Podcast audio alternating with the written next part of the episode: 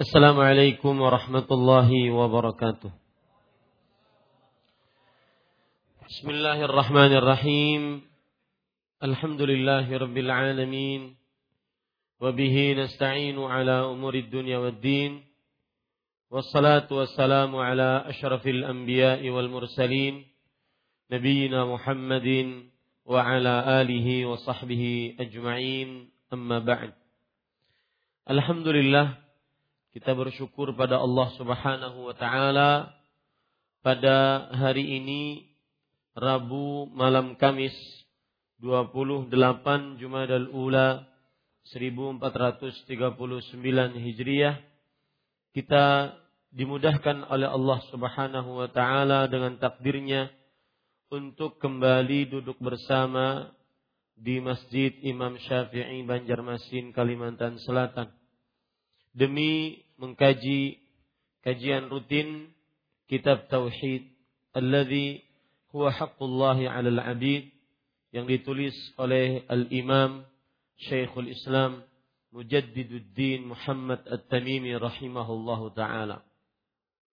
Salawat dan salam semoga selalu Allah berikan kepada Nabi kita Muhammad sallallahu alaihi wa ala alihi wasallam pada keluarga beliau, para sahabat serta orang-orang yang mengikuti beliau sampai hari kiamat kelak.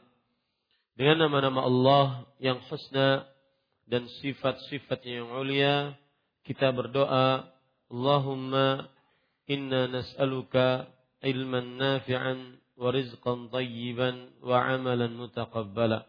Wahai Allah, sesungguhnya kami mohon kepada Engkau ilmu yang bermanfaat, rezeki yang baik, dan amal yang diterima. Amin ya rabbal alamin.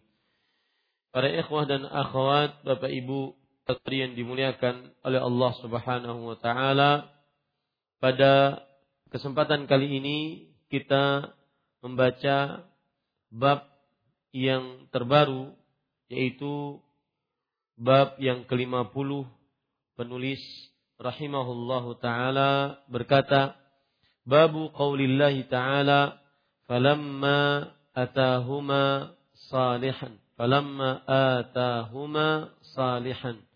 Ja'ala lahu syuraka'a fima atahuma. Fata'ala Allahu amma yushrikun.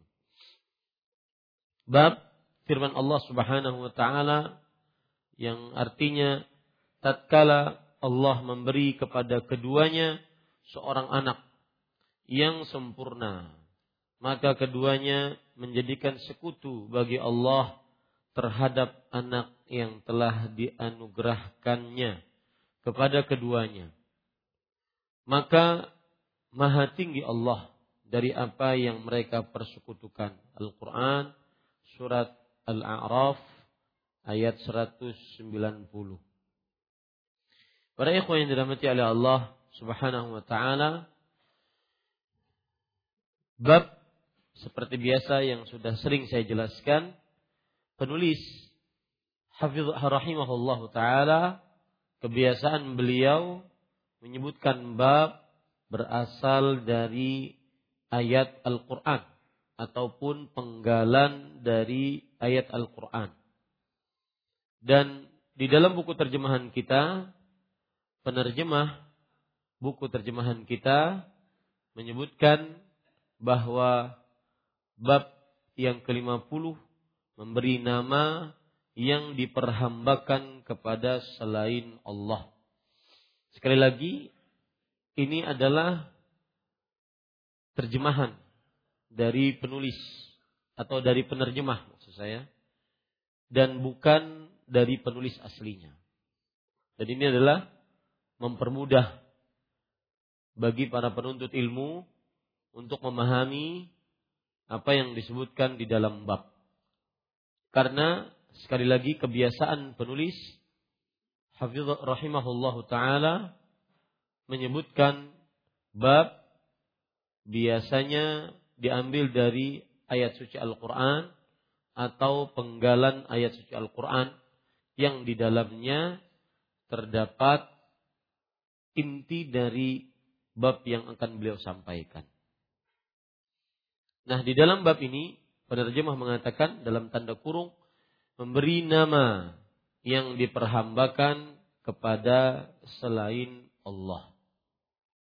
Sebagaimana yang sudah saya sebutkan pada pertemuan sebelumnya, dari mulai bab yang ke-41 sampai bab ini, penulis menyebutkan tentang penyimpangan-penyimpangan tauhid dan juga hal-hal yang merupakan kekurangan-kekurangan bertauhid disebabkan dengan ucapan dan termasuk bab ini yaitu bab ini adalah penyimpangan tauhid dari sisi ucapan. Penyimpangan tauhid dari sisi ucapan dengan lisan yaitu menamai anak dengan nama yang diperhambakan kepada selain Allah. Jadi hubungan bab ini dengan tauhid adalah termasuk dari kekurangan tauhid, penyimpangan tauhid, kerusakan pada tauhid yaitu dengan lisan, yaitu dengan menamai anak dengan nama-nama yang dihambakan kepada selain Allah. Kepada selain Allah Subhanahu wa taala. Dan penghambaan atau pemberian nama kepada anak dengan menghambakan kepada selain Allah penyimpangan tauhid penyimpangan tauhid dari dua sisi. Yang pertama, penyimpangan tauhid dari sisi tauhid rububiyah.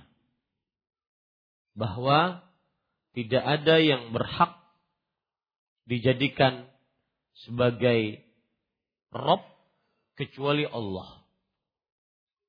Makanya jika ada orang yang bernama dengan nama penghambaan di dalamnya terdapat penghambaan diri kepada selain Allah, maka berarti dia menyimpang dari tauhid rububiyah. Yaitu menyimpang dari meyakini bahwa Allah satu-satunya yang berkuasa, mencipta, mengatur Tiada sekutu bagi Allah. Penyimpangan yang kedua, nama seorang anak dengan nama yang menghambakan diri kepada selain Allah berarti terjadi penyimpangan tauhid dari sisi tauhid uluhiyah yaitu Berarti dia di sini menghambakan dirinya kepada selain Allah. Padahal seluruh penghambaan, seluruh ibadah hanya diberikan kepada Allah Jalla fi'ula. Maka di dalam penamaan seorang anak dengan nama yang di dalamnya terdapat penghambaan kepada selain Allah, maka berarti ini menyimpang dari tauhid. Dan penyimbangan terhadap tauhid dari dua sisi. Tauhid rububiyah dengan tauhid uluhiyah. Saya beri contoh biar mudah. Ketika seorang bernama orang-orang dahulu namanya misalkan Abdu Syams. Budaknya matahari. Hamba matahari. Berarti di sini terdapat penyimpangan tauhid dari dua sisi. Yang pertama yaitu menyamakan matahari dengan Allah di dalam perkara yang berkuasa. yang mencipta, yang mengatur. Di situlah yang disebut dengan penyimpangan tauhid rububiyah. Karena ketika seorang mengatakan abdu syams, berarti dia budaknya matahari. Budaknya matahari. Berarti di situ matahari berkuasa mencipta ataupun mengatur. Di sinilah penyimpangan tauhid rubu dia. Ketika seorang anak bernama Abdul Syams, budaknya matahari, berarti dia juga menyimpang, bahkan rusak tauhidnya dari sisi tauhid uluhiyah. Kenapa? Karena berarti menyamakan matahari dengan Allah dalam perkara yang khusus milik Allah, yaitu peribadatan, penghambaan, ubudiyah. Di sinilah letak dua penyimpangan tauhid. Siapa yang bernama dengan nama yang di dalamnya terdapat penghambaan kepada selain Allah. Bisa dipahami sampai sini? Saya ulangi. Saya ulangi, ya. Jangan e, harus fokus. Perhatikan bab kita bab yang ke-50.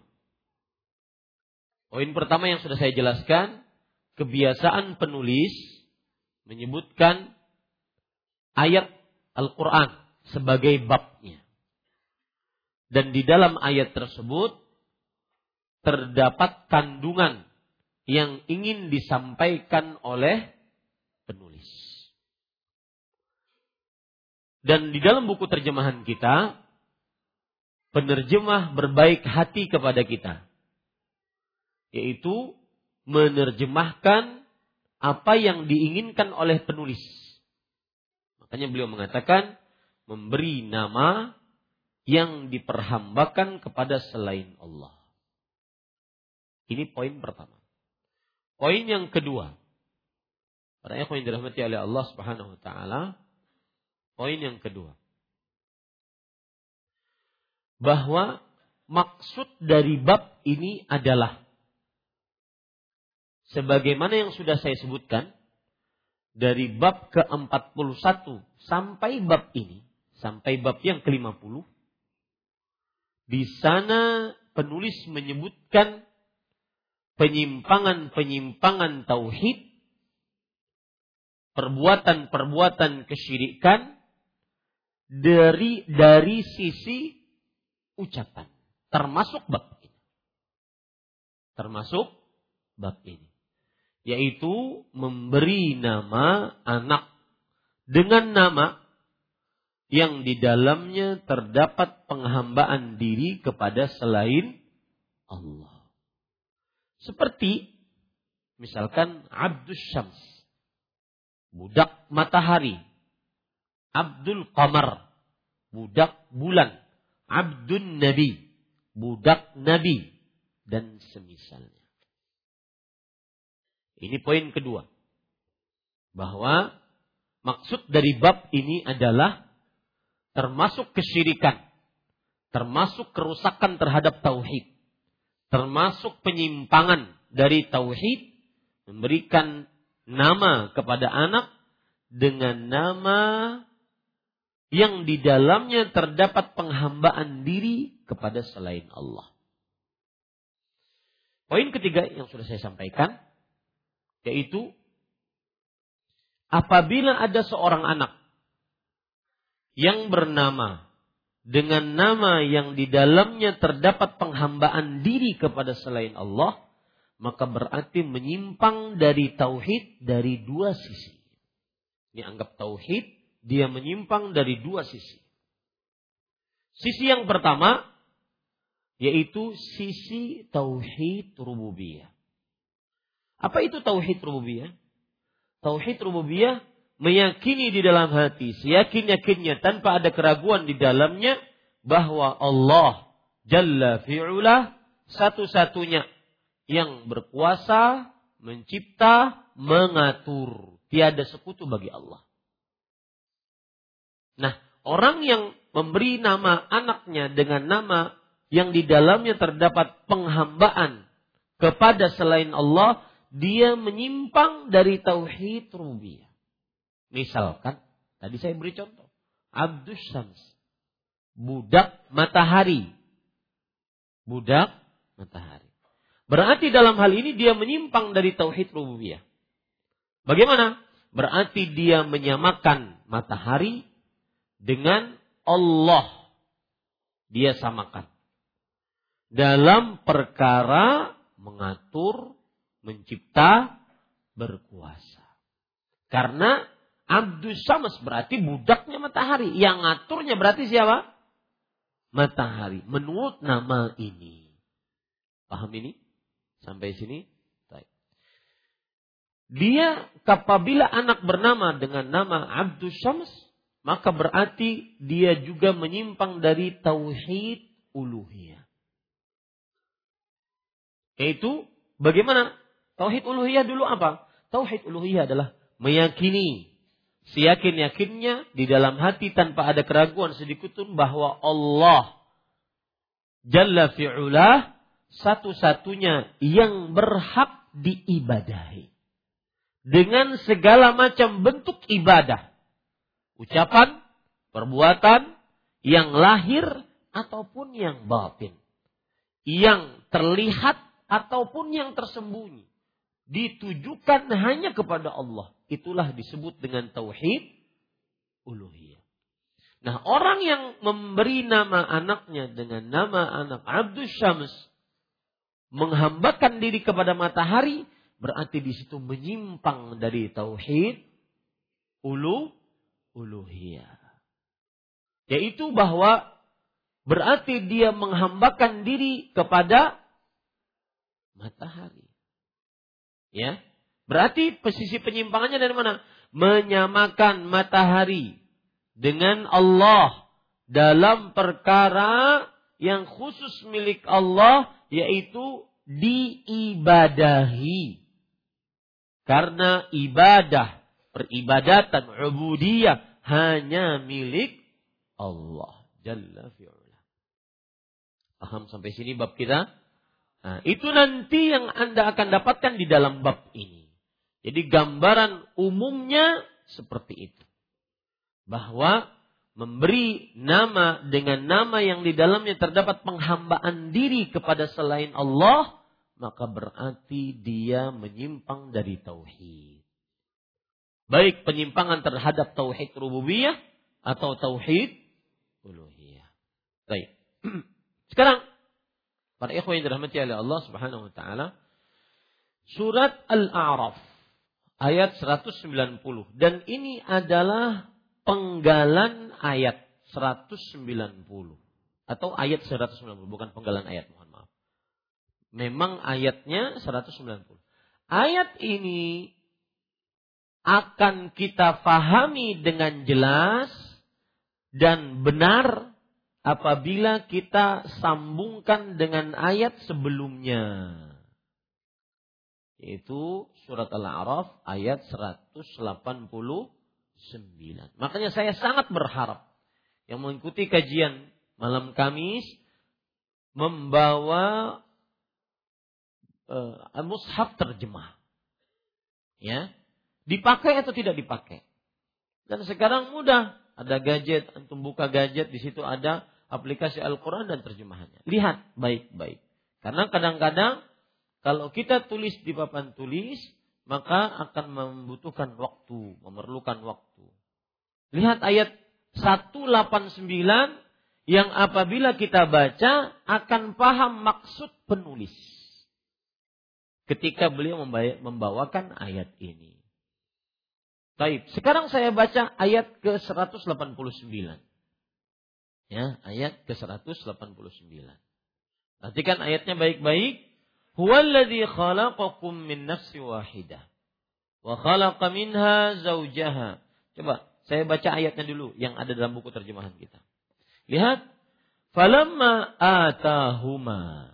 Tatkala Allah memberi kepada keduanya seorang anak yang sempurna.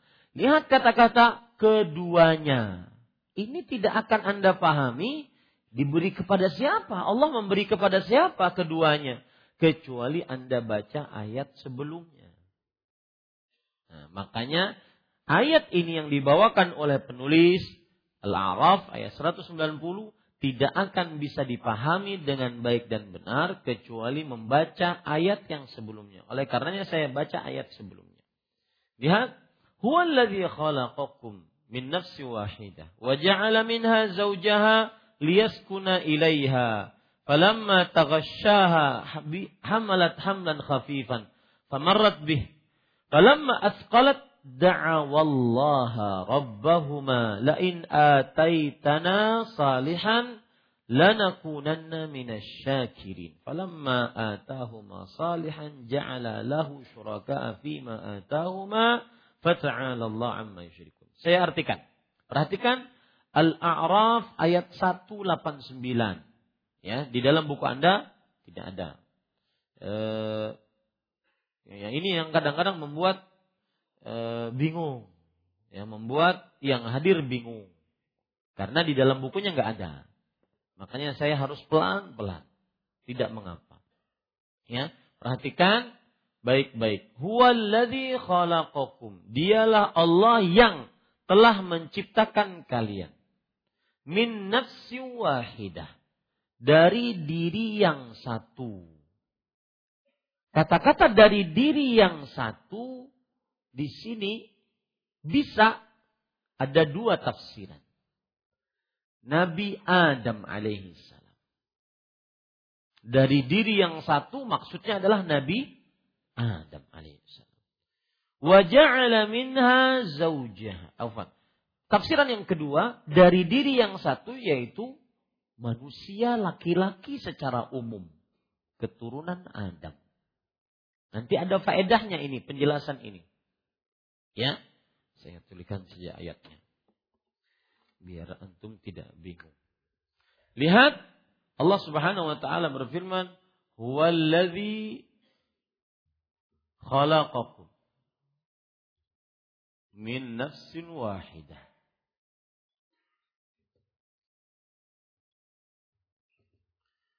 وجعل منها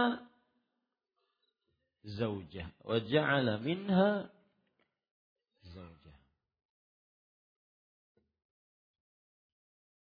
Lihat baik-baik ayat ini.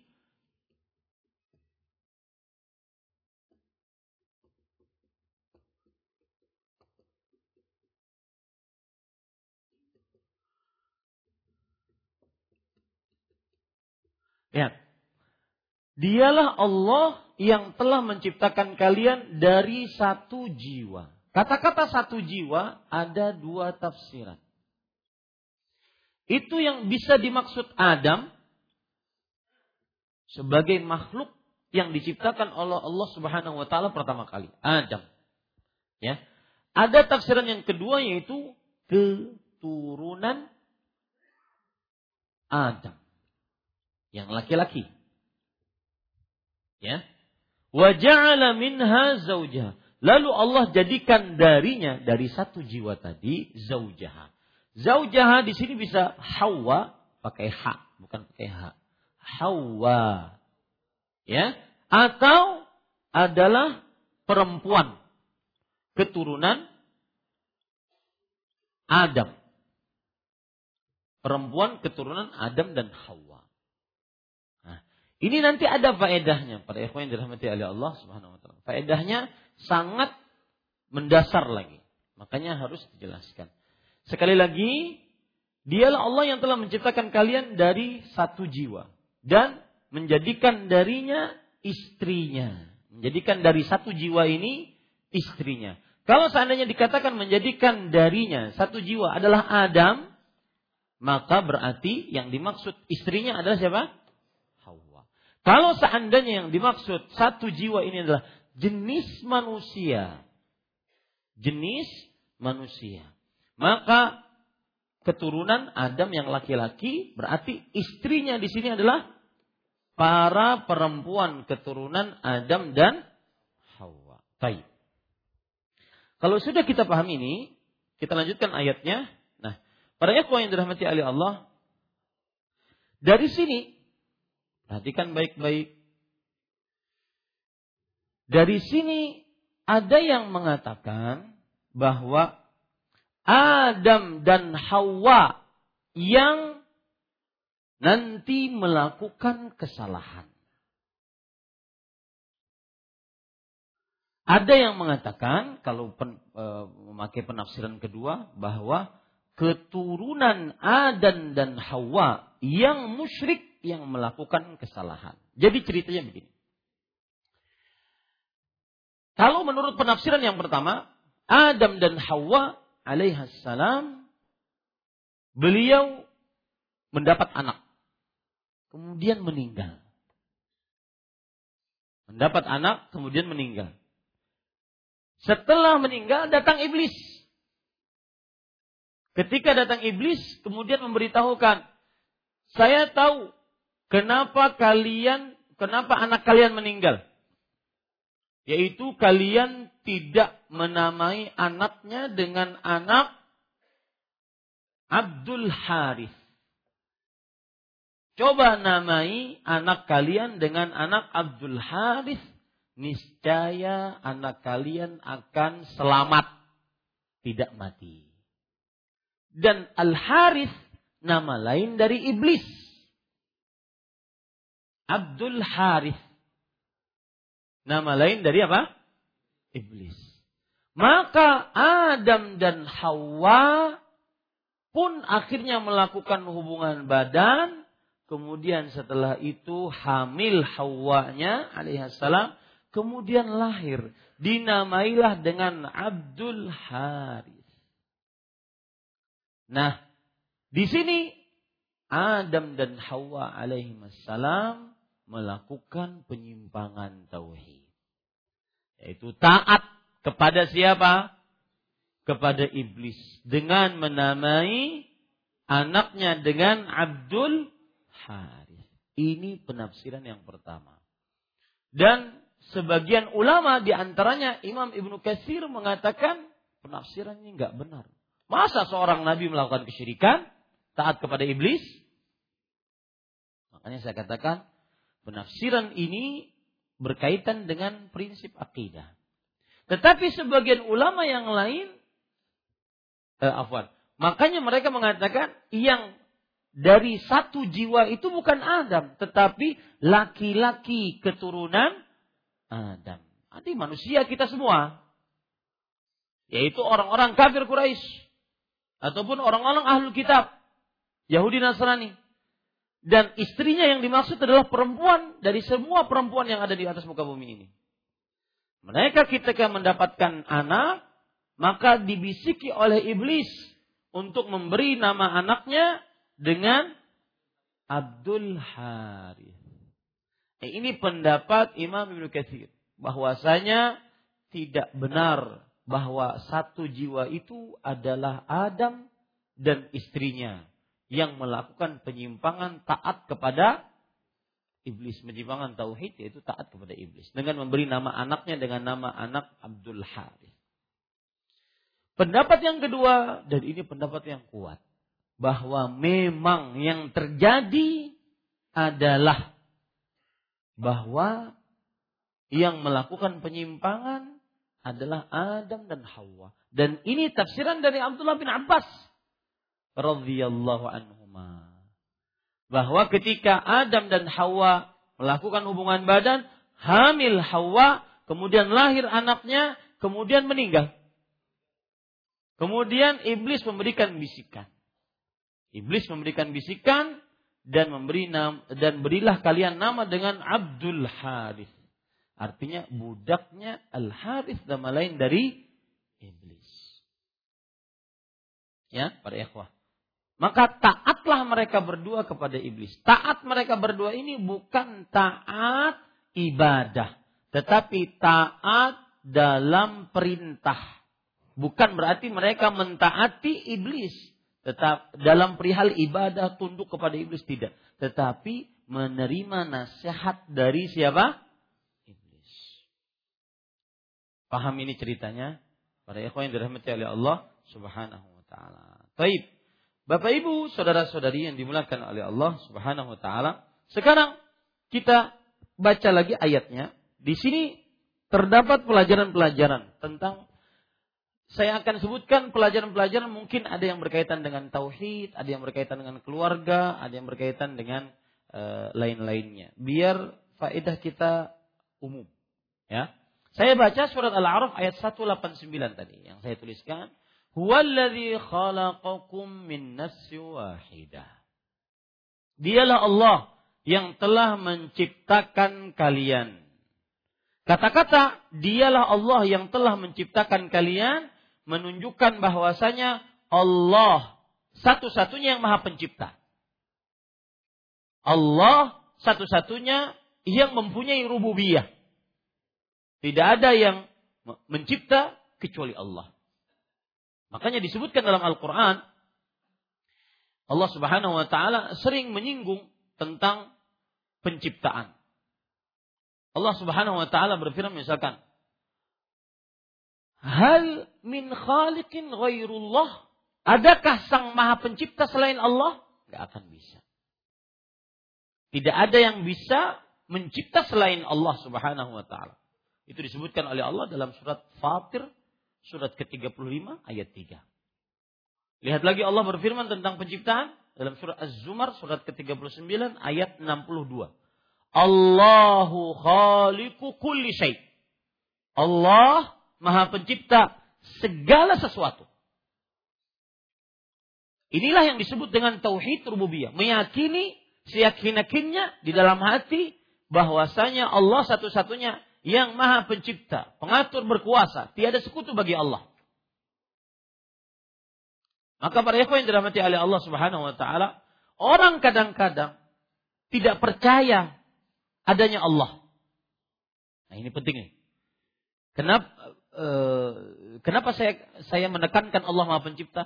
Orang kadang-kadang terutama di zaman sekarang, zaman penuh dengan subuhat, orang menyebarkan subuhat begitu banyak. Salah satu sebuah yang, di, yang disebarkan adalah banyak yang nanya, banyak yang nanya loh.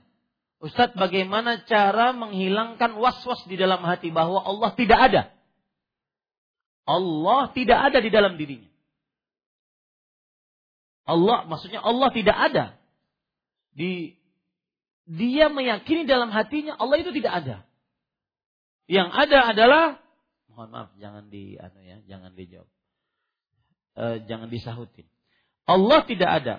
Oh, dia meyakini yang ada adalah gelas, yang ada adalah air, yang ada adalah ini yang saya pegang, yang ada adalah pulpen.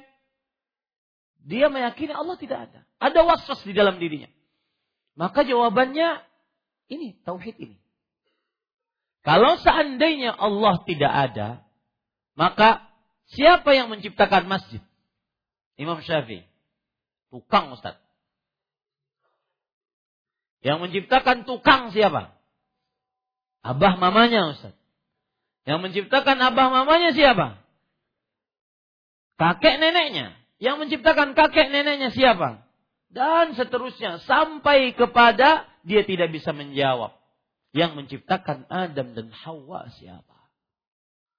Mustahil ada dengan sendirinya. Kalau seandainya ada orang berkata, di pemurus dalam ada masjid Imam Syafi'i berdiri sendiri. Maka ini tidak masuk akal. Akan disebut sebagai orang gila. Dan ayat tentang penciptaan inilah yang membuat sebagian orang masuk Islam. Ya, saya akan lanjutkan nanti cerita ini. Allah Silakan.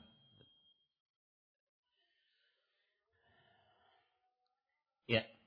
Perhatikan para yang dirahmati oleh Allah Subhanahu wa taala, saya ulangi tadi, ketika Allah berfirman, "Huwallazi khalaqakum min nafsi wahidah." Dialah Allah yang telah menciptakan kalian. Maka inilah yang disebut dengan tauhid apa? Rubu rububiyah. Meyakini bahwa Allah satu-satunya yang Maha Pencipta, Maha Pengatur, Maha Berkuasa. Tiada sekutu bagi Allah. Dan Saya sebutkan tadi bahwa meyakini Allah Maha Pencipta ini adalah hal yang penting di zaman sekarang. Di zaman syubhat, sebagian orang menyebarkan syubhat bahwa Allah tidak ada. Kalian hanya dibohongi oleh para ustadz, para kiai, para habib, para ulama. Dibohongi. Bahwa Allah tidak ada, kata mereka. Terutama orang-orang ateis. Ya, terutama orang-orang yang tidak bertuhan. Mereka memberikan rasa was-was bahwa Allah tidak ada. Maka jawabannya mudah. Lalu siapa yang menciptakan negara Indonesia? Dengan pulau-pulaunya yang ada. Apakah terjadi dengan sendirinya? Tidak mungkin. Mustahil. Makanya ada cerita menarik riwayat Bukhari, Jubair bin Mut'im radhiyallahu anhu, beliau mendengar Rasul sallallahu alaihi wasallam membaca di dalam surat Al-Maghrib, di dalam surat di dalam salat Maghrib, surat Al-Waqiah, surat ke-56 ayat 59. Allah Subhanahu wa taala berfirman, "A antum takhluqunahu am nahnul khaliqun?" Apakah kalian yang menciptakannya ataukah kami yang Maha Pencipta? Antara dua. Ini benda kaliankah yang menciptakannya ataukah kami yang menciptakannya? Atau juga begitu ayat Allah Subhanahu wa taala berfirman di dalam ayat yang lain, "Am khuliqu min ghairi syai' am humul khaliqun?" Apakah mereka diciptakan begitu saja tanpa ada pencipta ataukah mereka menciptakan diri mereka sendiri? Maka ini mustahil. Makanya Jubair bin Mut'im radhiyallahu anhu ketika mendengar ayat ini beliau mengatakan, "Kada qalbi yatir."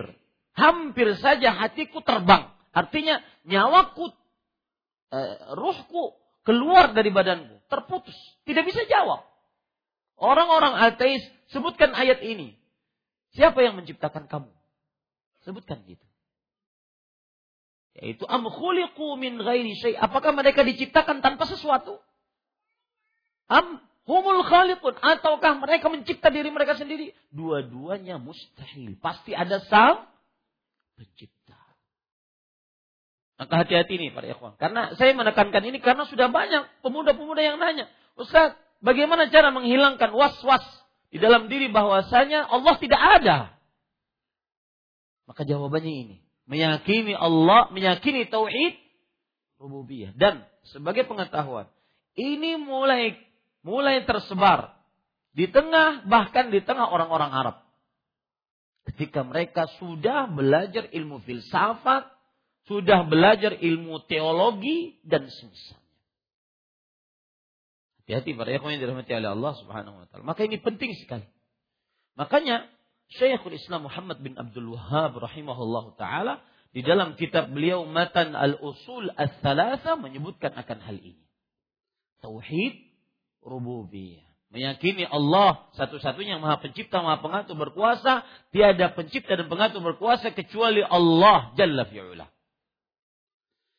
Baik, kemudian lanjutan ayatnya. Huwallazi khalaqakum min nafsi wahidah. Wa ja'ala minha zaujaha. Dialah Allah yang telah menciptakan kalian dari satu jiwa. Kalau kita tafsiri satu jiwa di sini adalah Adam alaihi salam, maka ini adalah penafsiran dari Abdullah bin Abbas radhiyallahu anhu. Dan Allah menjadikan dari Adam alaihissalam yaitu istrinya.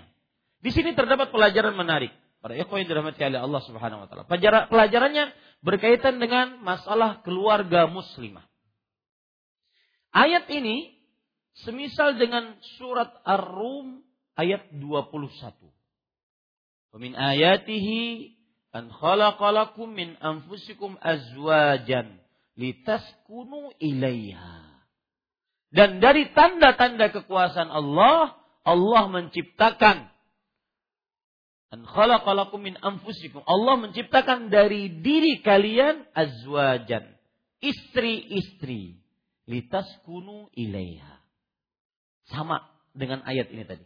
Allah menciptakan dari satu jiwa dan menjadikan di antaranya dari darinya istri kali, istrinya. Pelajarannya adalah bahwa termasuk dari tanda kekuasaan Allah, Allah Subhanahu wa taala menjadikan pasangan dari jenis manusia. Kalau seandainya Allah Subhanahu wa taala menjadikan pasangan bukan dari jenis manusia, maka niscaya tidak akan ada sakinah. Misalkan Allah semuanya menjadikan keturunan Adam laki-laki. Sedangkan perempuannya dari jenis jin. Berarti dia akan menikah dengan bangsa jin. Maka tidak akan ada ketenangan. Baik ketenangan batin ataupun ketenangan lahir. Kenapa? Jin bentuknya menakutkan. Ketenangan lahir itu. Dan ketenangan batin tidak bisa dia gauli dengan nyaman. Dia mau meluk istrinya sebelah sini ternyata dia sebelah sana terbang. Karena asal hukumnya innahu yarakum huwa wa qabilu min haitsu la tarawnahum. Kalian uh, apa namanya? Sesungguhnya jin dan bangsanya melihat kalian dari arah dari alam yang tidak bisa kalian lihat. Begitu juga kalau seandainya pasangannya dari jenis hewan. Maka tidak ada ketenangan. Litas kunu ilaiha nggak ada. Sakinah nggak ada. Hewan. Gimana? Ya, tidak ada ketenangan. Seganteng-gantengnya monyet, secantik-cantiknya monyet, tidak akan sama seperti manusia. Misalkan ada Miss Universe monyet, misalkan. Tidak ada. Secara lahiriah dia tidak tenang. Secara batin pun tidak tenang. Mungkin spesies jenis monyet sangat kuat di dalam berhubungan badan. Sedangkan manusia tidak punya kekuatan seperti seperti monyet. Mungkin, oh, nggak pernah juga mencoba. Maka termasuk tanda kekuasaan Allah Subhanahu wa taala adalah Allah Subhanahu wa taala menjadikan pasangan dari jenis kita minha wa ja'ala minha zauja. Allah menjadikan darinya dari satu jiwa tadi dari sama-sama jenis manusia, pasangannya, istrinya. Ini menunjukkan bahwasanya semestinya apabila ada suami dari laki-laki, istrinya da, eh, suami dari jenis manusia, istrinya dari jenis manusia, maka dia akan mendapatkan ketenangan. Apabila sering bertengkar, maka diragukan salah satunya. Mungkin bukan dari jenis manusia. Pahamlah maksud ulun. Hah?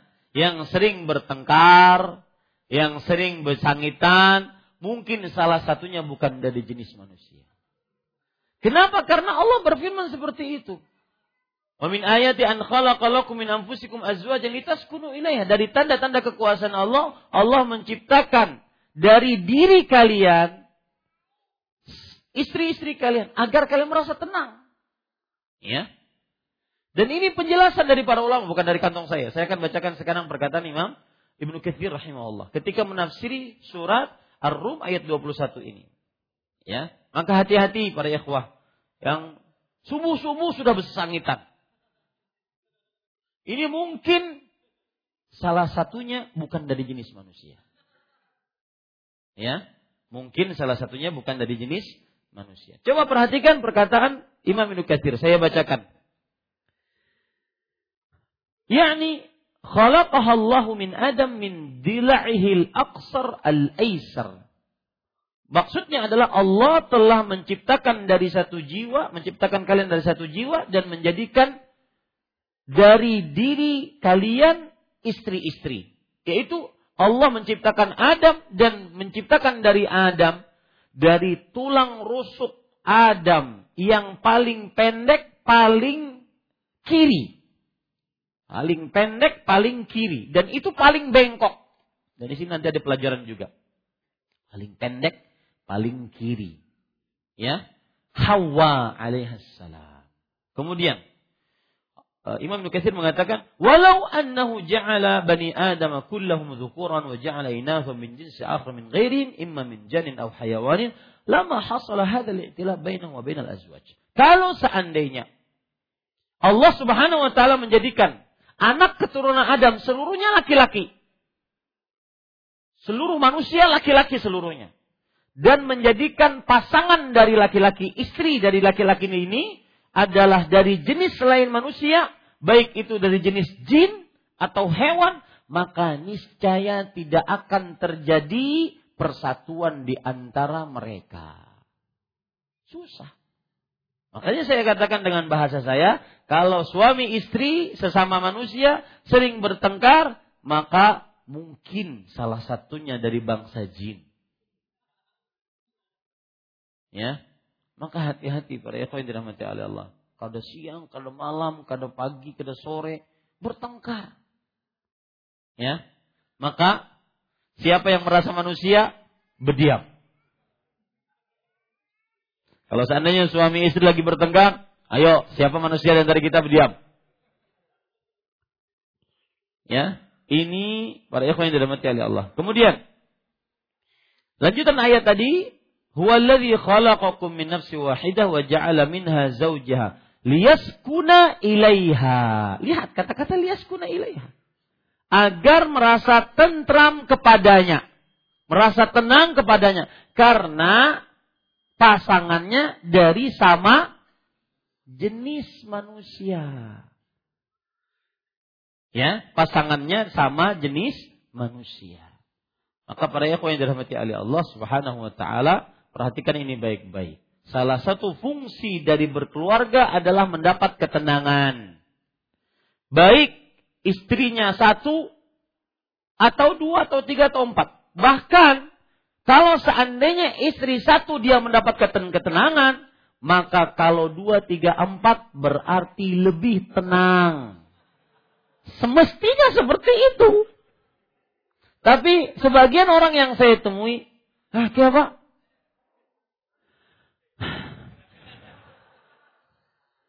Ya. Sudah menghela nafas, nah itu.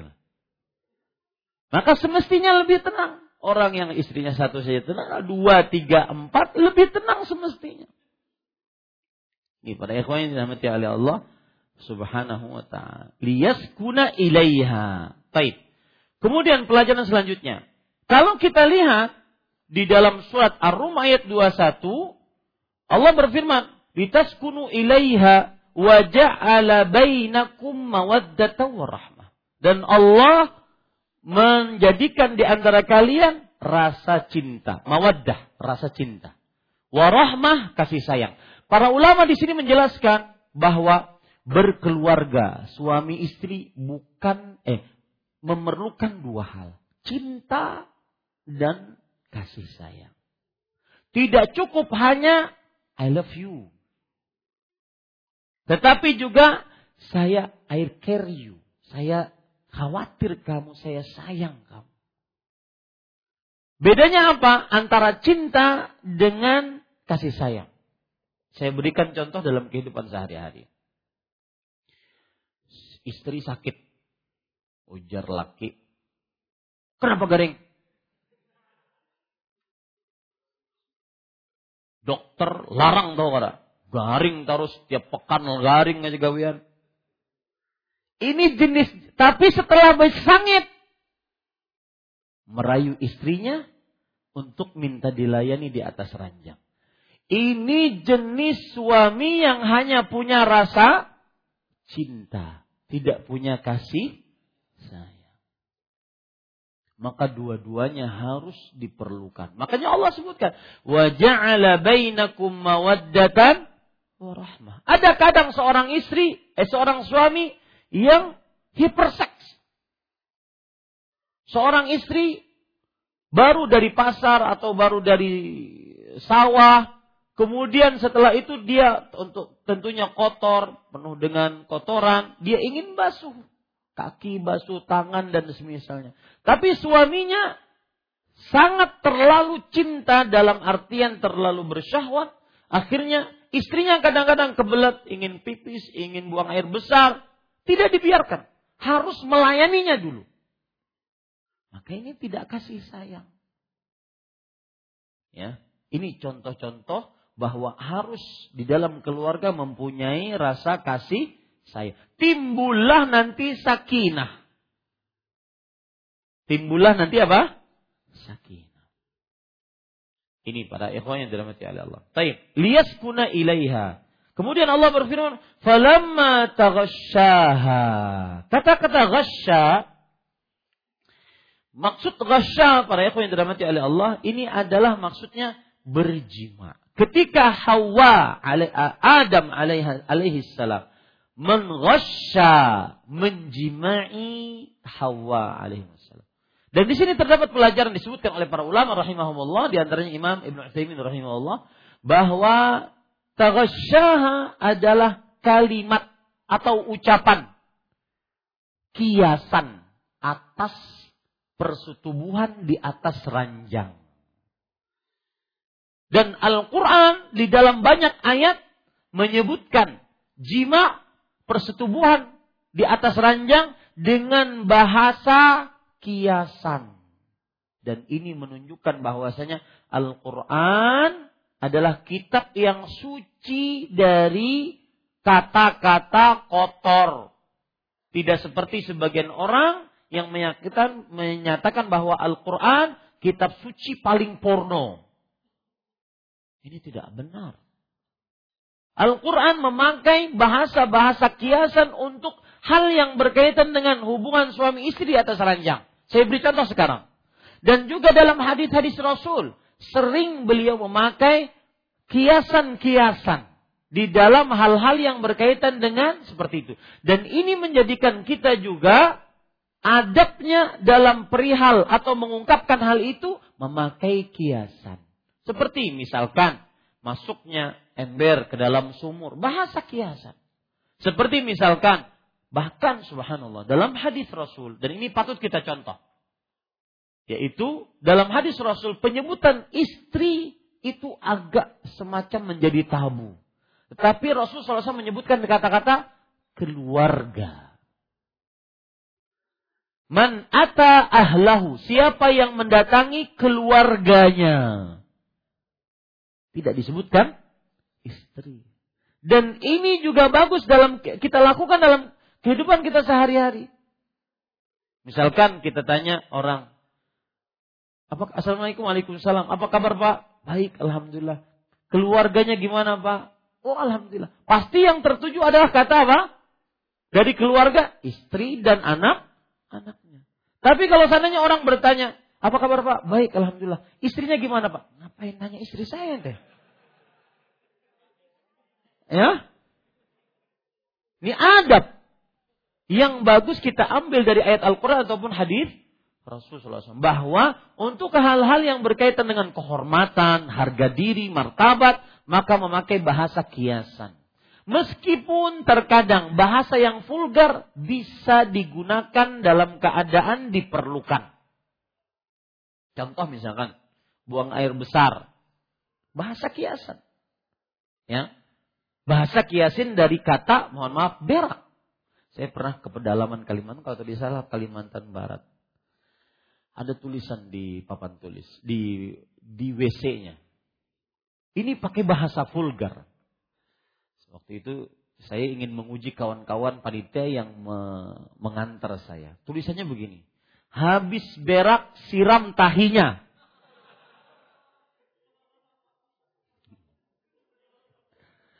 Saya tanya kepada panitia yang mengawal saya di jalan. Nah, kira-kira boleh nggak tuh? Wah nggak tahu Ustaz. Tapi kayaknya kotor Ustaz. Karena mungkin di pedalaman mereka belum belajar bahasa kiasan.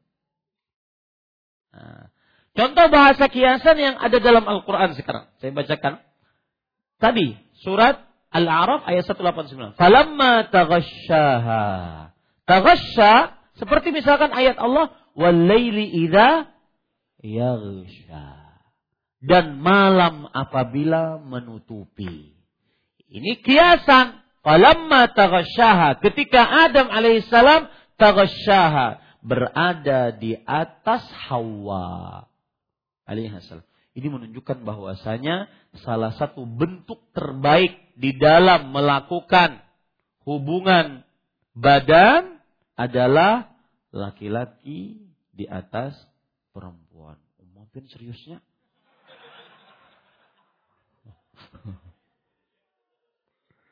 ya, karena ada kata-kata ghasya. Ini para ikhwan yang dirahmati oleh Allah Subhanahu wa taala. Dan sebagaimana yang sudah saya sebutkan, bentuk terbaik tadi laki-laki di atas perempuan. Seperti misalkan hadis Rasul yang diriwayatkan oleh Imam Bukhari dan Imam Muslim. Rasul SAW bersabda, ini hadis juga menarik.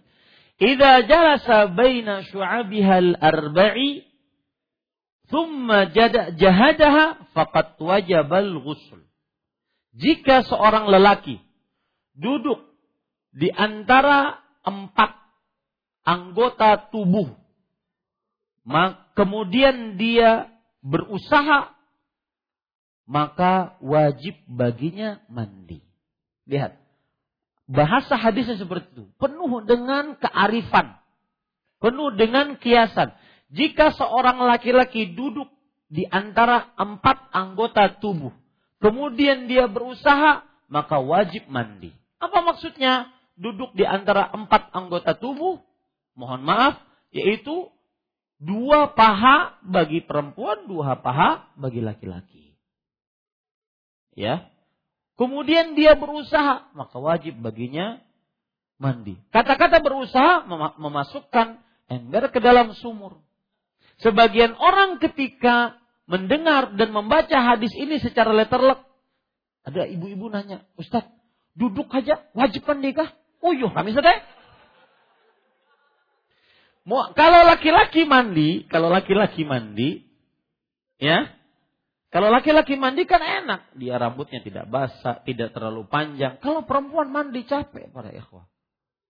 Ya, yang jomblo pasti nggak paham. Angkat tangan yang jomblo sini. Saya berurusan banyak dengan para jomblower.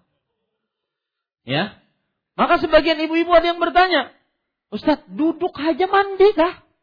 Diduduki aja mandi. Maka lihat, masuk duduk di sini. Summa jahadaha. Kemudian dia berusaha. Berusaha yaitu masukkan ember ke dalam sumur. Itu yang mandi. Nah, di sini juga hadis yang barusan saya sebutkan menunjukkan bahwa apabila terjadi pergaulan, kemudian yang satu keluar, yang satu tidak keluar, maka dua-duanya wajib mandi jika sudah bertemu dua khitan, dua kemaluan. Idzal taqal khitana faqad wajibul ghusl. Jika bertemu dua khitan, maka wajib mandi. Ustaz cuma bertemu. Bukan sekedar bertemu wahai saudaraku. Ya, tetapi summa jahadaha tadi Ya, baik. Nah, ini menunjukkan sekali lagi taghasyaha adalah bersetubuh di atas di uh, melakukan hubungan badan. Dan taghasya seperti ayat yang berbunyi walaili idza. Jika malam sudah meliputi, meliputi siang berarti berada di atasnya. Sebagaimana yang sudah saya sebutkan, bentuk berhubungan badan yang salah satu yang terbaik adalah yang disebutkan dalam Al-Qur'an. Falamma. Tetapi yang menjadi ukuran juga di sini Al-Qur'an memakai bahasa apa tadi? Kiasan, tidak sarih. Lihat lagi bahasa kiasan. Surah An-Nisa ayat 43. Sama, kiasan tentang bersetubuh. Aula mastumun nisa atau kalian bersentuhan dengan wanita. Makanya Abdullah bin Abbas radhiyallahu anhu ahli tafsir di generasi sahabat beliau mengatakan yang dimaksud lamastumun nisa adalah berjima. Itu yang membatalkan wudhu. Bahkan bukan hanya sekedar wudhu. Memberikan hadas besar. Ya. Lihat lagi dalam surat An-Nisa ayat 23. Allati dakhaltum bihinna. Wanita-wanita yang kalian sudah masuki mereka. Kata-kata masuki juga bahasa kiasan. Bukan. Nah, di sini terjadi pelajaran perbedaan pendapat di antara ulama. Apabila saya beri contoh misalnya, seorang laki-laki menikahi seorang perempuan. Qabil tu nikah, saya terima nikahnya fulana binti fulana dengan marin sekian.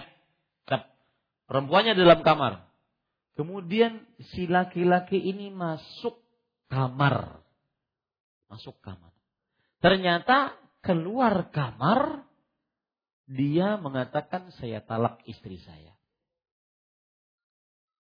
Di sini timbul permasalahan fikih. Apakah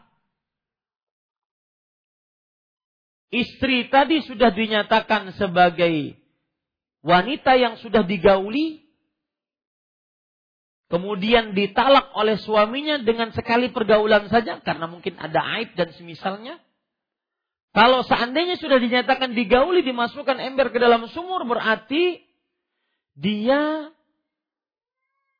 tidak mendapatkan apa-apa dari si laki-laki tersebut. Karena dia talak istrinya, sudah di dalam keadaan digauli.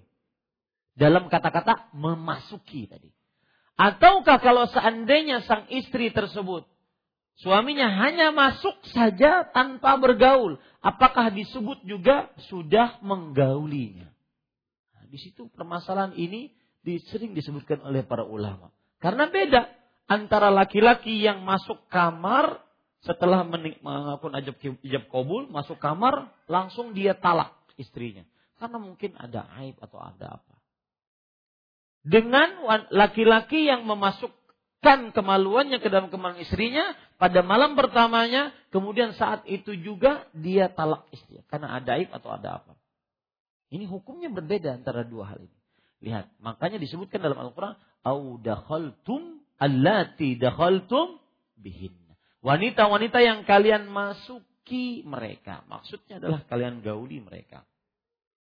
Lihat lagi, Al-Quran memakai bahasa kiasan untuk sesuatu yang berkaitan dengan hubungan badan di antara suami istri. An-Nisa ayat 21. Wa qad afdha ba'dukum ila ba'd. Sebagian kalian sudah ifdha. Ifdha itu artinya adalah sudah bersatu. Lihat, bahasa apa? Bersatu kepada istrinya. Intinya di sini para ikhwah, ketika Allah berfirman dalam surah Al-A'raf ayat 189, "Falamma taghasyaha." Ketika Nabi Adam alaihissalam mengghasya Hawa, yaitu menyetubuhinya. Kemudian para ikhwan yang dirahmati oleh Allah Subhanahu wa taala. Kita lanjutkan, hamalat hamlan khafifan. Makanya saya di awal saya katakan bahwa pelajaran bab ini bukan hanya sekedar tauhid dan itu indahnya kitab tauhid yang kita baca ini. Dia tidak hanya melulu perkara tauhid. Hamalat hamlan khafifan. Hawa salam beliau hamil dengan hamil yang ringan karena pertama kali hamil tidak besar. Ya, hamilnya ringan. Famarrat bih. Lalu lama kelamaan kemudian membesar. Falamma asqalat ketika kehamilannya membesar sebagaimana yang disebutkan oleh Allah Subhanahu wa taala hamalathu ummuhu wahnan ala wahnin. Yang artinya ibunya mengandungnya dalam keadaan lemah kemudian semakin lemah. Dan ini menjadikan pelajaran bagi kita. Janganlah pernah berdurhaka kepada orang tua. Karena dari mulai mengandung saja sudah menyulitkan kita ini. Seluruh anak sudah menyulitkan orang tuanya. Dari mulai mengandung. Ketika sudah dinyatakan dia hamil, mulai bulan pertama ada wanita-wanita yang kadang-kadang mencium bau suaminya muntah. Padahal memang bau. Ya, artinya semakin dia benci ketika dia hamil. Mencium bau ini muntah akibat hamilnya. Subhanallah. Itu yang disebut oleh Allah Subhanahu wa taala dalam surat Luqman surat ke-31 ayat 14 tadi. Hamalathu ummu wahdan ala wahn. Ibunya melahir uh, mengandung dalam keadaan susah, semakin susah. Semakin membesar semakin susah. Tidur begini tidak tidak bisa. Tidur menyamping tidak bisa. Ada sebagian yang tidurnya sambil duduk. Ada sembilan bulan bed rest. Hanya di atas kasur. Bergerak sedikit pendarahan. Wah, wah. Maka sangat durhaka. Sangat bejat orang yang durhaka kepada bapak ibunya. Makanya dalam agama Islam, dosa kedua yang terbesar adalah hukukul walidain. Dan kebajikan kedua yang terbesar setelah bertauhid adalah bakti kepada kedua orang tua. Anishkurli wali wali daika ilayil masir. Bersyukurlah kepadaku yaitu kepada Allah dan kepada kedua orang tuamu. Maka para ikhwan yang dirahmati oleh Allah Subhanahu wa taala, ini pelajaran. Falamma asqalat ketika Hawa alaihissalam berat dalam keadaan mengandung. Da'awallaha rabbahuma. Mereka berdoa, mereka berdua berdoa kepada Allah, Rabb mereka. Nah, di sini para ikhwah yang dirahmati oleh Allah terdapat pelajaran menarik. Allah rabbahuma. Mereka berdua Adam dan Hawa berdoa kepada Allah Rabb mereka. Di sini para ulama sering mengatakan ada hubungan tauhid rububiyah, eh, uluhiyah dengan tauhid rububiyah. Siapa yang meyakini Allah Maha Pencipta, Maha Pengatur, maka berarti dia wajib menyembah, beribadah ditujukan hanya kepada siapa? Siapa yang beribadah hanya kepada Allah, maka berarti secara tidak langsung dia meyakini Allah lah satu-satunya yang maha pengatur, pencipta, berkuasa. Di situlah yang disebutkan oleh para ulama tauhidur rububiyah yastalzimu tauhidul uluhiyah. Tauhidul uluhiyah mutadamminun li tauhidur rububiyah. Catat. Ya, di akhir di penghujung kajian kita kita ambil faedah ini. Dan ini semua dari ayat surat Al-A'raf ayat 189. Falamma asqalat da'awallaha rabbahuma.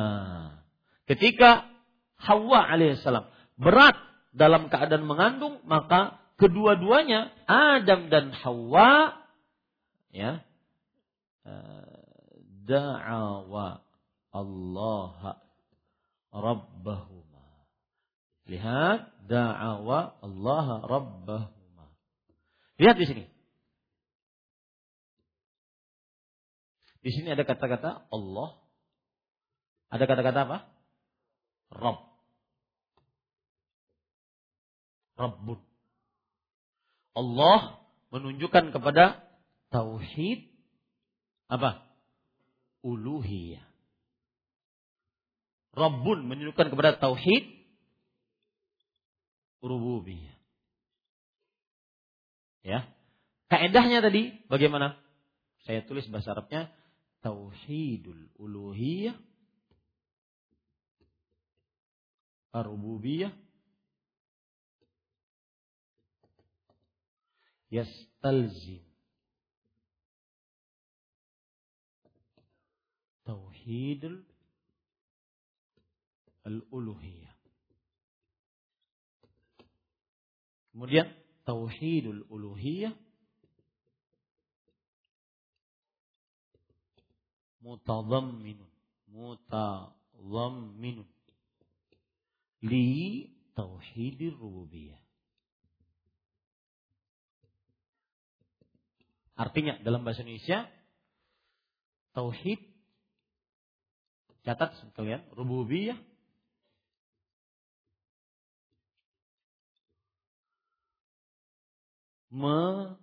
Melazimkan. Tauhid. Uluhiyah.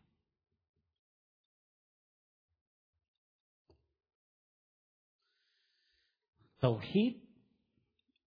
Uluhiyah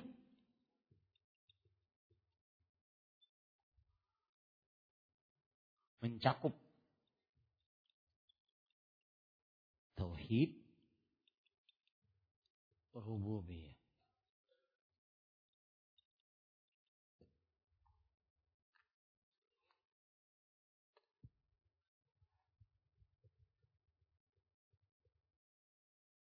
Saya jelaskan sekarang.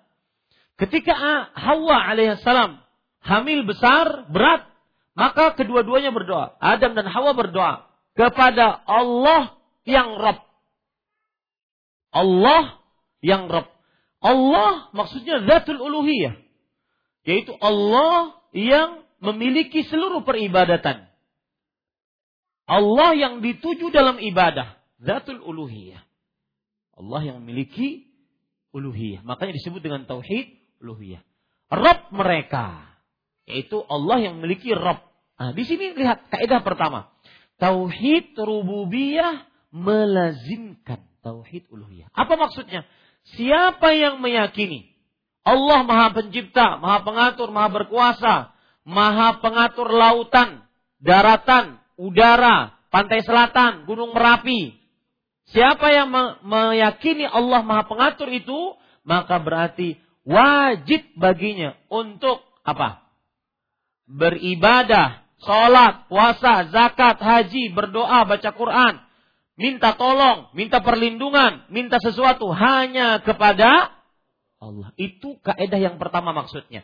Tauhid rububiyah melazimkan tauhid uluhiyah. Paham ini para ikhwah? Ya. Yang kedua, kaidahnya tauhid uluhiyah mencakup tauhid rububiyah. Siapa yang beribadah hanya kepada Allah, dia berdoa hanya kepada Allah. Wa qala rabbukum ud'uni astajib. Rabb kalian berfirman, berdoalah kalian kepadaku. Secara tidak langsung dia meyakini bahwa Allah lah yang apa? Maha kuasa, maha pengatur, maha pencipta. Ustadz, kaedah ini fungsinya apa? Kaedah ini fungsinya adalah mematahkan seluruh jenis kesyirikan. Sekarang orang yang percaya kepada jimat-jimat, tulisan di mobil-mobil tuh, lambang-lambang di mobil-mobil. Jimat itu. Jimat biar selamat. Ya. Maka ketika ditanya, jimat biar selamat kan? Kita tanya, siapa yang memberikan keselamatan? Hah, siapa? Allah. Maka semestinya minta perlindungan hanya kepada siapa? Allah, bukan kepada jimat. Ini kaedahnya. Paham ini para ikhwah? Kaedah ini yang menjawab itu. Di permasalahan-permasalahan sekitar di masyarakat. Contoh, Ustaz, tukang dukun, sihir, santet, pelet, guna-guna. Ya, kadang-kadang dia manjur Ustaz maka bolehkah saya minta pertolongan kepadanya? Apa jawabannya? Tidak boleh. Kenapa? Karena dia tidak memiliki apa? Kekuasaan. Rububiyah. Karena orang yang mentauhidkan rububiyah, maka dia lazim berdoa meminta hanya kepada Allah yang memiliki rububiyah. Paham ini Pak ikhwah? Itu kaedahnya berguna sekali. Makanya disebutkan dalam Al-Quran, Allah Rabbahum. Dan ini sering sekali dalam Al-Quran. Saya beri contoh sekarang. Ya ayyuhan nasu ubudu rabbakumul ladzi khalaqakum. Al-Baqarah ayat 21. Wahai manusia, ibadahilah. Tauhid uluhiyah. Ibadahilah. Siapa yang perlu diibadahi? Rabb. Lihat. Tauhid uluhiyah, tauhid rububiyah melazimkan tauhid uluhiyah. Ini para ikhwan dalam hati Allah Subhanahu wa taala. Yang diibadahi hanya Rabb. Yang tidak Rabb tidak boleh diibadahi. Makanya ada sebagian orang bertanya kepada orang Islam, orang non muslim, "Kenapa kalian tidak menyembah Yesus, menyembah sapi, menyembah patung, menyembah salib?" Karena mereka tidak memiliki apa? Rububiyah. Kita beribadah kepada Allah, berdoa kepada Allah karena Allah lah satu-satunya memiliki rububiyah. Allahu alam. E, para yang dirahmati oleh Allah, ini sampai di sini gitu dulu. Insya Allah kita lanjutkan Wallahu a'lam wa sallallahu nabi Muhammad walhamdulillahi rabbil alamin.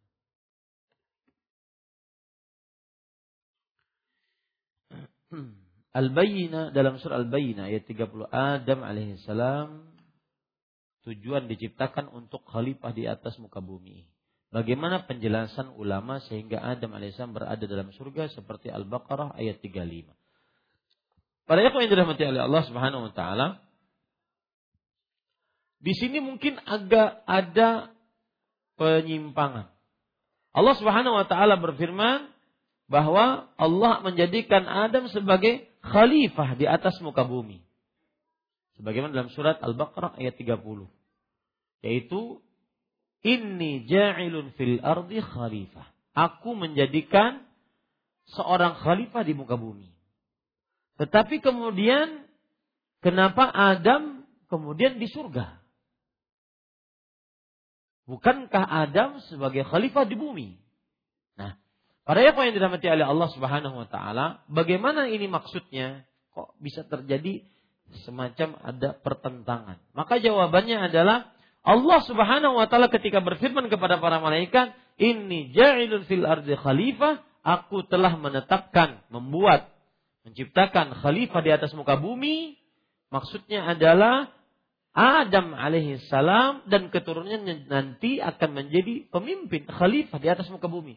Adapun keberadaan Adam di surga, maka pada waktu itu Allah Subhanahu wa taala belum menakdirkan beliau untuk turun ke bumi. Ya, untuk turun ke bumi. Wallahu alam.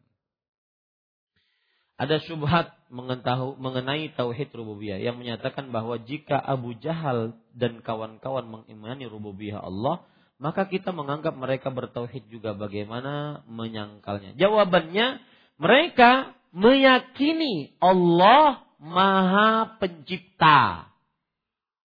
Ya. Itu yang mereka yakini. Sedangkan mereka melakukan kesyirikan di dalam tauhid uluhiyah. Dan keyakinan seseorang bahwa Allah Maha Pencipta tidak cukup. Tidak cukup. Kenapa?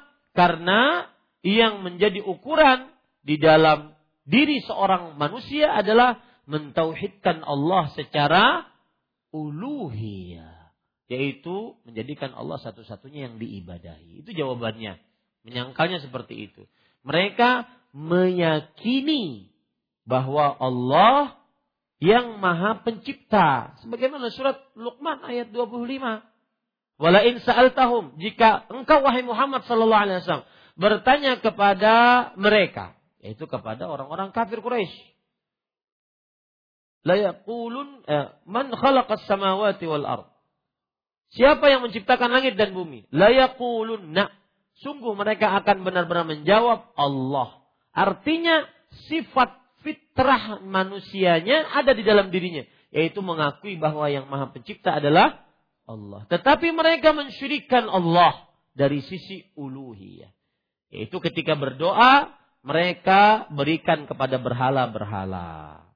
Akhirnya mereka menjadikan antara mereka dengan Allah ada perantara. Di situlah letak kesyirikan mereka. Allahu Di zaman sekarang orang memiliki nama yang aneh-aneh. Seperti yang saya lihat di berita TV. Ada yang bernama malaikat, bahkan ada yang bernama Tuhan. Apakah ini sudah termasuk penyimpangan dan apakah apa akibatnya nanti untuk orang tua dan sang anak yang beri nama dan memiliki nama seperti ini?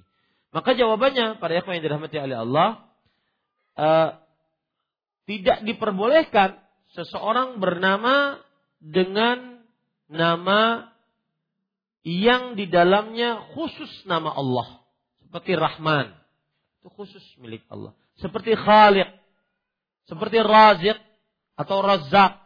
Tidak boleh orang bernama dengannya. Karena itu nama khusus milik Allah Subhanahu wa taala. Itu satu. Yang kedua, apabila ada orang bernama dengan malaikat, maka e, saya ragu-ragu, tetapi yang saya ingat di dalam diri saya bahwa dimakruhkan untuk bernama dengan nama malaikat. Ya, dimakruhkan untuk bernama dengan nama malaikat. Adapun bernama dengan nama para nabi maka dianjurkan dan diperbolehkan. Baik. Kemudian yang ketiga, apabila ada orang bernama dengan nama namanya Tuhan, namanya Tuhan. Ya, maka lebih baik dijauhi. Kenapa? Karena ini akan e, di Indonesia dipakai nama tersebut untuk nama yang menunjukkan kepada yang diibadahi. Ya, yang diibadahi. Lebih baik dijauhi. Kemudian juga disebutkan dalam pertanyaan tadi di zaman sekarang nama-nama anak aneh-aneh. Betul itu. Sebagian orang menamai anaknya dengan nama gabungan antara suami dan istri. Ini tidak benar. Misalkan nama uh, bapaknya Joni, nama ibunya Wati, jadi Joti. Nah ini tidak benar. Apa artinya? Dan para ulama menyatakan setiap nama dia ada bagian dalam dirinya. Ketika namanya Abdullah, maka dia ada bagian di dalam dirinya menghambakan diri kepada Allah. Ya. Kemudian juga yang kedua, seseorang nanti di hari kiamat atau ketika ruhnya diangkat ke langit sesudah dia meninggal, berpisah ruhnya dari jasadnya, kalau dia orang beriman, maka dia akan diangkat oleh malaikat yang baik-baik. Kemudian di langit pertama, malaikat yang menjaga pintu langit pertama akan bertanya, siapa yang bersama kalian? Maka malaikat yang membawa tersebut akan menyebutkan bihab biahabbil asma fid dunia dia akan disebutkan dengan nama-namanya yang terbaik ketika dia hidup di dunia. Maka berilah nama dengan nama-nama yang baik. Ya. Ini pada ikhwan yang dirahmati. Ada sebagian seperti yang saya ungkap tadi. Sebagian anak diberikan nama gabungan antara nama bapaknya dengan nama ibunya. Ini tidak benar. Nah, ini para ikhwan. Kemudian yang berkaitan dengan nama juga. Jangan terlalu sulit untuk mencari nama yang aneh-aneh. Ustaz, tolong carikan nama anak saya. Anaknya lahir hari sekian, bulan sekian, kemudian lahirnya di rumah sakit ini. Kira-kira apa tanda-tanda yang baik buat anak? Mana ada yang seperti itu? Tidak perlu, ya. Nah, kemudian juga uh, carikan nama Ustaz. Tapi namanya Islami dari Al-Quran atau hadis. Tapi jarang orang bernama dengannya. Dan namanya nyentrik. Ifrit saya bilang.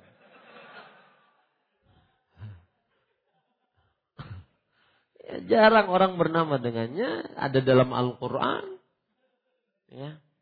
Kenapa harus dipersulit? Rasulullah SAW bersabda, Ahabul asma ilallah Abdullah wa Abdurrahman. Nama yang paling terbaik di sisi Allah adalah Abdullah dan Abdurrahman. Kenapa? Karena di dalamnya likullismin minal insan lahu nasib kata para ulama. Setiap nama dari dari manusia memiliki na, memiliki bagian di dalamnya. Ketika ada Abdullah penghambaan diri kepada Allah, maka dia akan menghambakan diri kepada Allah. Ada bagian dari namanya. Ya, ini para yang dirahmati Allah. Allahu a'lam. Barakallahu fiik wa fiik sering dalam ayat-ayat yang menjelaskan tentang tauhid seperti ayat dalam khutbatul hajah disebutkan yang meresahkan tauhid akan mendapatkan kemenangan yang besar. Apakah kemenangan ini dapat didapatkan di dunia dan dikhususkan di akhirat dari hamba Allah di Abepura? Iya. Orang yang bertauhid dia akan bahagia dunia akhirat. Dalil yang menunjukkan akan hal ini Allah Subhanahu wa taala berfirman, "Alladzina amanu wa lam yalbisu imanahum bidzulm ulaika lahumul amnu wa hum muhtadun." Orang-orang yang beriman dan orang-orang yang tidak mencampurkan keimannya dengan kesyirikan, dengan kezaliman maksudnya di sini adalah kesyirikan. Mereka lah orang-orang yang mendapatkan keamanan. Di sini keamanan dunia akhirat dan petunjuk dunia akhirat. Kalau ditanya keamanan dunia akhirat jelas keamanan di dunia, dia dijaga dari musuh. Karena Allah Subhanahu wa taala menjanjikan dalam surat An-Nur ayat 55, orang yang bertauhid tidak mensyirikan Allah, maka mereka akan menjadi adik kuasa, khalifah, penguasa di atas muka bumi. Wa'adallahu alladziina amanu minkum wa 'amilus shalihat la yastakhlifannahum fil.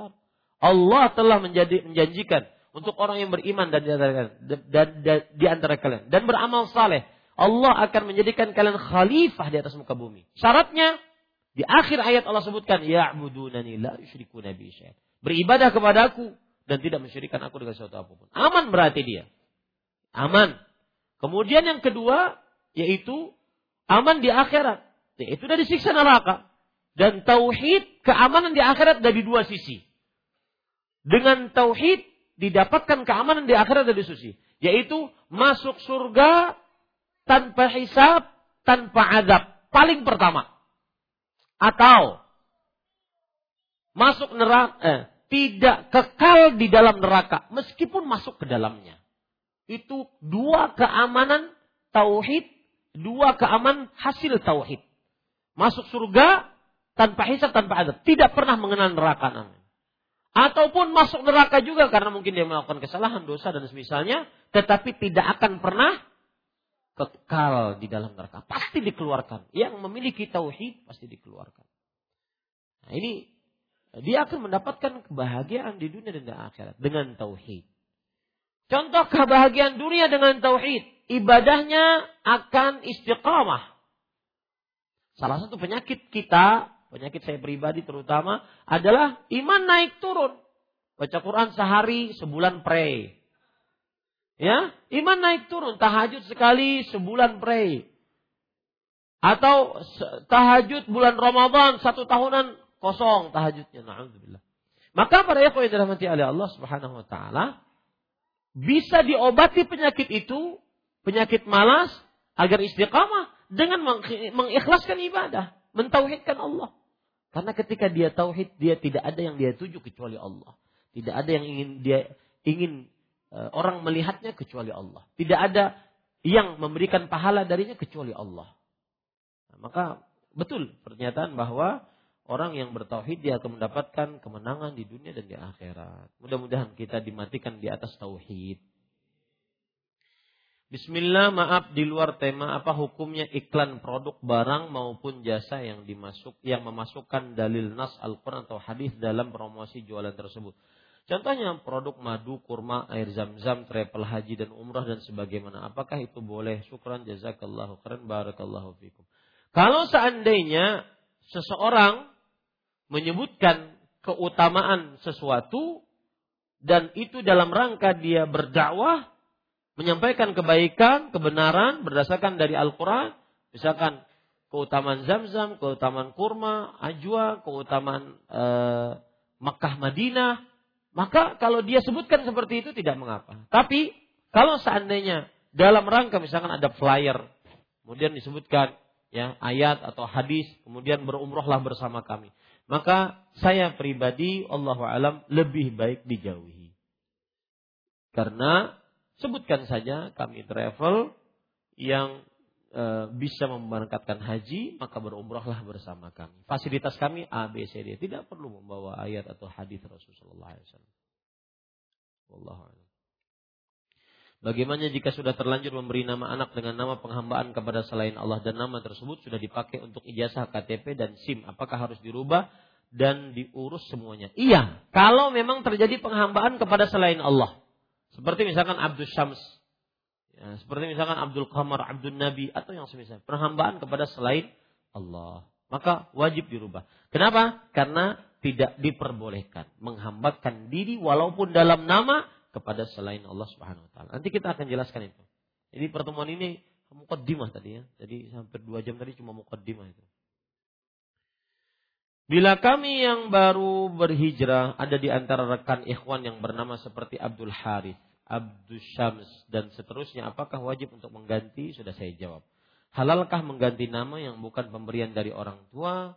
Maka jawabannya jika orang tuanya masih hidup, lebih baik termasuk adab kepada orang tua memberitahukan permasalahan ini. Tapi kalau seandainya orang tua sudah meninggal, kalau memang namanya itu wajib dirubah, wajib dirubah. Apakah istri yang sudah berhijrah, ahlu sunnah, harus rela bila suaminya menikah lagi? Maka jawabannya iya, rela dan bersabar serta berharap pahala dari Allah Subhanahu wa taala. Ya, bukan hanya sekedar ahlu sunnah saja. Ya, semua istri dia wajib rela dan bersabar serta berharap pahala ketika suaminya ingin menikah lagi. Karena suaminya sedang melaksanakan satu kebiasaan para rasul dan orang-orang saleh. Yang kedua, suaminya sedang melaksanakan sunnah Nabi yang bisa dengannya membanggakan para membanggakan Nabi Muhammad Sallallahu Alaihi Wasallam. Yang ketiga, suaminya sedang melaksanakan ibadah kepada Allah karena dia melaksanakan nikah dan nikah adalah ibadah. Rasulullah SAW bersabda, "Faman raghiba an sunnati falaysa minni." Barang siapa yang membenci sunnahku, yaitu di antaranya menikah, maka bukan dariku. Maka dia wajib rela, kemudian bersabar, kemudian berikhtisab berharap pahala dari Allah Subhanahu wa Tetapi apabila ternyata suami istrinya ya belum bisa menerima kemudian sangat berbahaya kepada keutuhan keluarga maka dibicarakan dengan baik oleh suaminya.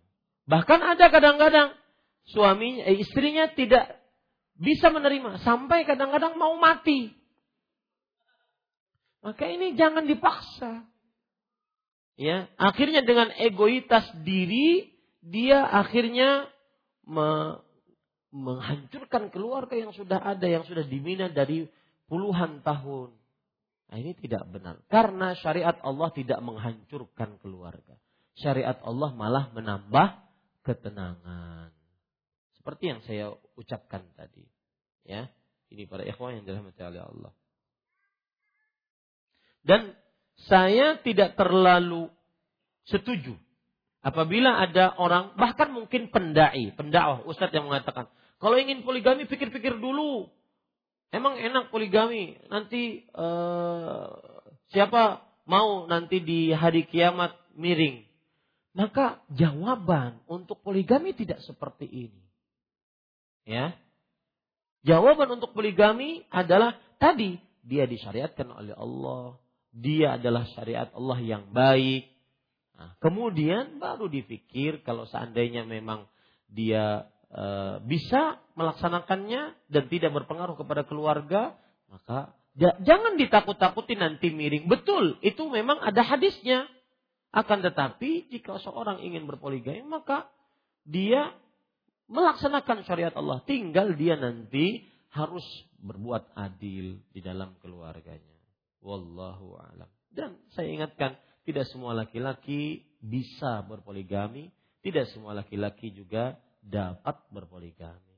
Dalam artian ada yang mungkin dia e, tidak bisa karena faktor istrinya, anaknya, ada yang mungkin dia tidak bisa karena faktor e, ekonominya dan semisalnya. Allahu a'lam. Apakah amalan sunnah yang kita lakukan dengan niatan agar dimudahkan dalam segala urusan dan pekerjaan menjadi tujuan saya untuk mengerjakannya? Karena saya merasakan efek tersebut setelah melakukannya. Bagaimana kaitannya niat atau tujuan saya di atas dengan kedudukan tauhid yang saya miliki? Maka jawabannya para yang dirahmati oleh Allah Subhanahu wa taala ini berkaitan dengan ayat atau dengan niat maksud saya. Apakah ketika seorang beramal dia boleh membumbuhi dalam niat amalnya itu ingin kepentingan dunia? Bersedekah agar anaknya sembuh. Membaca Al-Quran agar urusannya lancar. Apakah boleh seperti itu? Maka jawabannya, apabila niatannya khusus untuk dunia. Ya, khusus untuk dunia maka ini termasuk dalam ayat Allah Subhanahu wa taala berfirman, "Man kana yuridu harfa ad-dunya nu'tihi minha wa ma lahu fil akhirati min nasib." Siapa yang menginginkan perhiasan dunia, kami kasih dia di dunia, dapat dia. Tapi di akhirat nggak ada bagian. Ini kalau seandainya murni ibadahnya untuk dunia. Tapi kalau seandainya ibadahnya untuk Allah, tapi dan juga untuk dunia, maka apa?